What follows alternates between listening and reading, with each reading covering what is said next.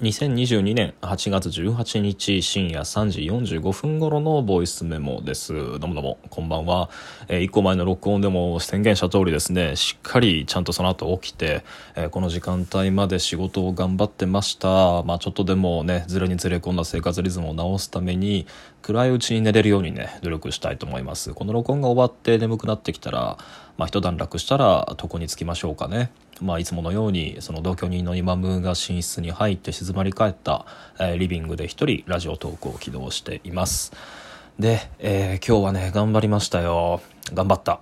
まあなんか昨日雨が降って、えっ、ー、と、部屋の中がすごく涼しくなって、で、かつ、なんか、その、今日は今日で雷雨がね、何度も何度もその、夕方4時5時ぐらいから、その、降ったり止んだりで、雷もすごい近いのが相変わらずまた続いて、で、なんか一回はね、スマホの警報が鳴るぐらいにまで雨足が強くなったりだとかしていて、まあともかくも、なんかあの、部屋は涼しいし、で断続的に雨跡は入るもののなんか家の前の通行人だとかも全く訪れない日で、まあ、すごく静かに過ごせたのであの今日は、まあ、ちょっと外で作業した後その後移動してあの家でしばらく集中して作業することができましたね。なこんなにこう起きてから眠くなるまでずっと集中して作業できるような時間っていうか日っていうのはなかなかないんであの今日は結構手応えのあるなんか幸せな疲労感に包まれてる日です。でそうね。今日は何について話そうかな。あの、多分2つのことについて話すと思います。で、1つはですね、あの、今日僕が、あの、頑張った仕事のうちの1つに、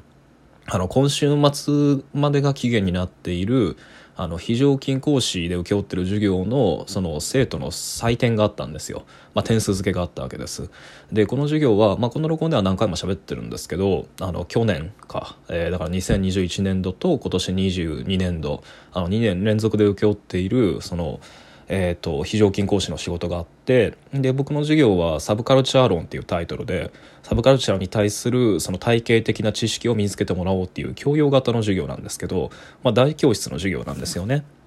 でこの時期に大教室の授業であるっていうのはどういうことかっていうと前回オンライン授業なんですよ。あの全部で15回なんですけど15回きっちりずっとオンライン授業でした。なので僕は毎週木曜あだからちょうど今日ですよ。あのもうなくなっちゃったけどその毎週木曜の朝10時頃にはズームルームえズームミーティングルームを起動して生徒をそこに誘導してで喋ってでその授業で使ったプレゼン資料と、えっと、授業を録の様子を録画した動画っていうのを YouTube で限定リンクで上げてでそこにまた、まあ、当日参加できなかった生徒を誘導し感想ペーパーを募りでその感想ペーパーを読んでまたフィードバックっていうことをあの毎週毎週繰り返していたんですよね。でその授業の中で2回ほどレポート課題を提出その課していて生徒たちに。でその2つのレポート課題と,、えー、と出席確認を兼ねた感想ペーパーのそれぞれっていうのを照合しながら、えー、と今年は120人ぐらいだったのかな生徒。あのちょうど去年の2分の1なんですよ。去年がねすごかった。247人だか6人とかで。で今年はきっかりその半数だったんですけど。まあ、なんせその感想ペーパーの提出頻度ってのと,、えー、とレポート2つ読んでで一人一人100名超の生徒の点数をつけるっていうのが、まあ、仮採点が今日全部終わったところで、まあ、それを頑張ったんですよ。でとにかくもう、まあ、何を話したいかっていうと1個目の話題っていうのはそのレポート課題の点数をつけながらあの去年とまた今年とで生徒の、うんまあ、僕の授業に対するアプローチの感触みたいなものが大きく変わってるってことに気がついたのでで結構僕はそれへこんだんですよでダメージを受けてしまってその採点が終わる頃には結構なんていうか憂鬱な気分になってしまったんだけど、まあ、それについて話したいと思いますなので、え1個目の話題は、えーと、レポート課題を通じて分かった、まあ、去年今年とでのその大学生のその授業に取り組む態度の違いっていうものについて話したいと思います。でこれも先に僕が感じたところの結論だけ先に簡単に述べておこうと思います。まあ、何感じたかっていうと2点でで1個目に1個目はあの去年の生徒が提出してるレポートに比べて驚くほどに確一的な内容になってるってことが1点とで2点目はかつ冷淡になってるってことですね。僕が生徒に課したレポート課題の内容っていうのは去年と全く一緒でで去年、まあ、1個2個2つ分けて出すわけですけどで1つ目は、まあ、あなたが好きなサブカルチャーだと思うものは何ですかと。でそのサブカルチャーっていうのはある時点で区切って前期後期に分けてくださいっていうのはレポートが1個目。で2個目はその1個目のレポートであなたが前期後期と分けたものでその前期後期にはこういう違いがあるっていうふうに論証したと思うんだけれども逆にその前期後期をその貫通させて、まあ、そのサブカルチャーっていうのが一貫させて深めようとしたものは何ですかとでそれが分かそれを論証した後にその前期後期の変化はじゃあなぜ起こらざるを得なかったのかってことを書きなさい。まあ、でさらに言うと2個目のレポートが1個目のレポートへの反論になってるならばさらに高い評価を与えるっていうまあなんかそういうレポートをあのの課題の形っていうのも去年も今年も同じように出したんですけどで僕のこのレポート課題に対する採点基準っていうのはとってもシンプルで、まあ、まず第一にかですね。あのとりあえず単位取得の最低条件っていうのはあの僕が出したお題に、まあ、答えるレポートっていうのは2つ出せてること。でこれの文章の内容がさっき言った2つのお題に、えーと、タスクっていうのをこなせているようだったら、まあ、その時点で内容がどうあれ、えーと、単位を与えるっていう格好をとっててでそれにちょっと踏み込んで量、まあ、さらにこう良いっていう成績を与える場合にはまあ、さっきも言ったように1個目のレポートが例えば前期後期っていうのを対立するものだともしくは前期にあったものが後期に失われたっていうふうにこうネガティブな向きを与えたとするならばいや何も失われてなくて、まあ、つまり2つ目のレポートとはでですね。それに反論する形をとってあの前期で失われたものは後期にはむしろさらによりあの根源的な形で保存保持されていてだけれども表面的に前期から後期に至るような変化が見えただけだと、まあ、言ったように擁護し直すとか、まあ、つまりはその1本目のレポートに対して2本目のレポートが明確に批判になってるならばあの、まあ、その批判の、その、がどれだけクリティカルかどうかを置いておいて、まあ、量を与えるっていう、えー、まあ、そういう採点なんですよね。で、さらに最良というか、まあ、優秀ですね。優の最高評価を与える文章っていうのは、えっと、さっき言った2点を満たしてる上で、まあ、さらに、えっと、1本目のレポートを批判する形で出された2本目のレポートっていうのが何らかのその彼彼女の中に前もってあった社会通念っていうのも乗り越えようとあの逸脱ししてしまったものしようとしているものっていうものに対しては、まあ、これもそのどれだけ内容がまあ実験的というか、まあ、僕がたとえ聞いたことがあるものであっても何らかの彼彼女の社会通念を乗り越えようとしているものであったならば、まあ、つまり常識にね懐疑的になって帰ってこれたような文章であったならばあの力量に問わずあの優を与えるその優秀の 点数を与えるっていうそういう採点基準を取ってるんですけど。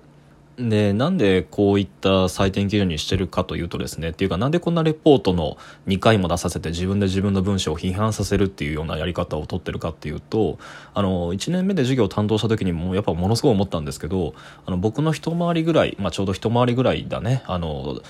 えっと、1週ぐらい年下の人たちってあの感想ペーパー見るとびっくりしたんですけどやっぱ批判っていうものに対して想像をはるかに超えて抑制的なんですよ。例えば僕の授業の説明の仕方だったりあるいはその自分が、まあ、最近もやっとしていることだったりっていうのを授業を通して感想に書いてくれるんだけど、まあ、いちいち誰に謝ってんのか分かんない謝り方してるんですよ。これはなんか悪口とか批判じゃなく言うんですけどとかこんなことを言って例えば先生がこの作品が好きだったらあの例えば申し訳ないんですけどもっていう断りを入れてなんかその上でようやく感想を話してくれるっていう子がほとんどで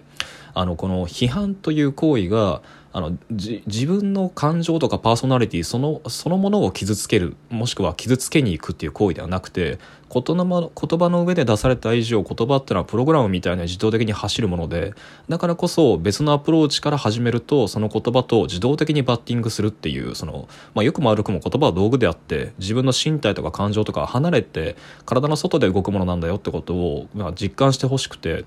あの一種のロールプレイとして言葉を遊んでほしいっていう意味も込めて、まあ、その上で批判も楽しんでほしいっていう意味も込めてのその1本2本のレポート課題っていうのを出してるわけなんですがまあとはいえ あの僕はそんな願いは置いといてあの学生たちは学生たちで忙しいんで、まあ、その中で、まあ、最適化された、まあ、なんか経済的な会っていうのを目指すわけですよね。あのなるべくなんていうかな間に合わせで済ませようとするわけです。でその上でまあなんか生徒たちが最終的にその字数を稼ぐのにどんな社会通念を引っ張ってくるかっていうのもまた僕としては勉強するところがたくさんあるんだけどつまりこう生み出す生む生みの苦しみみたいなのを伴う文章っていうのは要は独自の視点にたどり着こうとしてるもので、まあ、そうでなく自動的に出せる文章っていうのは何らか前もって自分があるいは空気で感じ取ってる社会通念みたいなものをただ再生産するだけでよいのであのそれ自体が僕のちょっと知りたいところでもあるしっていうなんていうか下心もあってですねあの去年も今年も参考にしたわけなんですけどその上で去年最も多く提出されたそのレポートのパターンっていうのは、まあ、やっぱりバーチャル YouTuber だとかあとヒプノシスマイクとかあとはそうだな2.5次元演劇みたいな、まあ、要はその、えっと、インタラクティブなコンテンツというものをものすごく小指に並べて熱く語ってで前期後期に分ける場合に至っては、まあ、コロナ前期後期で分けてで2本目のレポートに至っては、まあ、前期後期で分けたのが申し訳なかったと、まあ、それをコンテンツにはコンテンツでそれを支える人たちには支える人たちで何らかの真摯な思いがあったはずだというような、まあ、両方ともこういい話にする。で1本目は熱い話2本目はいい話にするっていう構成がまあほとんどなわけですけど。でそれ自体は別に僕はまあなんかそういうもんだろうと。学生がその短い期間の中で提出するレポートってそういうもんだろうと思うわけなんですけど、まあ、今年のレポートはねまずもって何かのプラットフォームサービスみたいなものぐらいしか固有名が出てこずその中でたくさんのコンテンツを消費してるんだとは言うんだけれどもコンテンツレベルの固有名っていうのがほとんど見当たらないっていうのが1本目の特徴でで2本目はとにもかくにも推しっていうものへの配慮だったり鼓舞だったりっていうので閉じられてるのが多いんですよね。まあ、つまりこう1本目2本目のレポートを書く行為ってのを通じて去年よりもより強く感じる傾向みたいなのは何らかの消費行為だったりあるいは自分の感想というものを、まあ、強いプライバシーとして捉えていてそれをことさらあから,、まあからさまに言語化してしまうと逸脱しすぎてしまうのでどうか推しの対象も推しという感情の内実も記述させないでくれという防衛反応が見えてあ次回に続き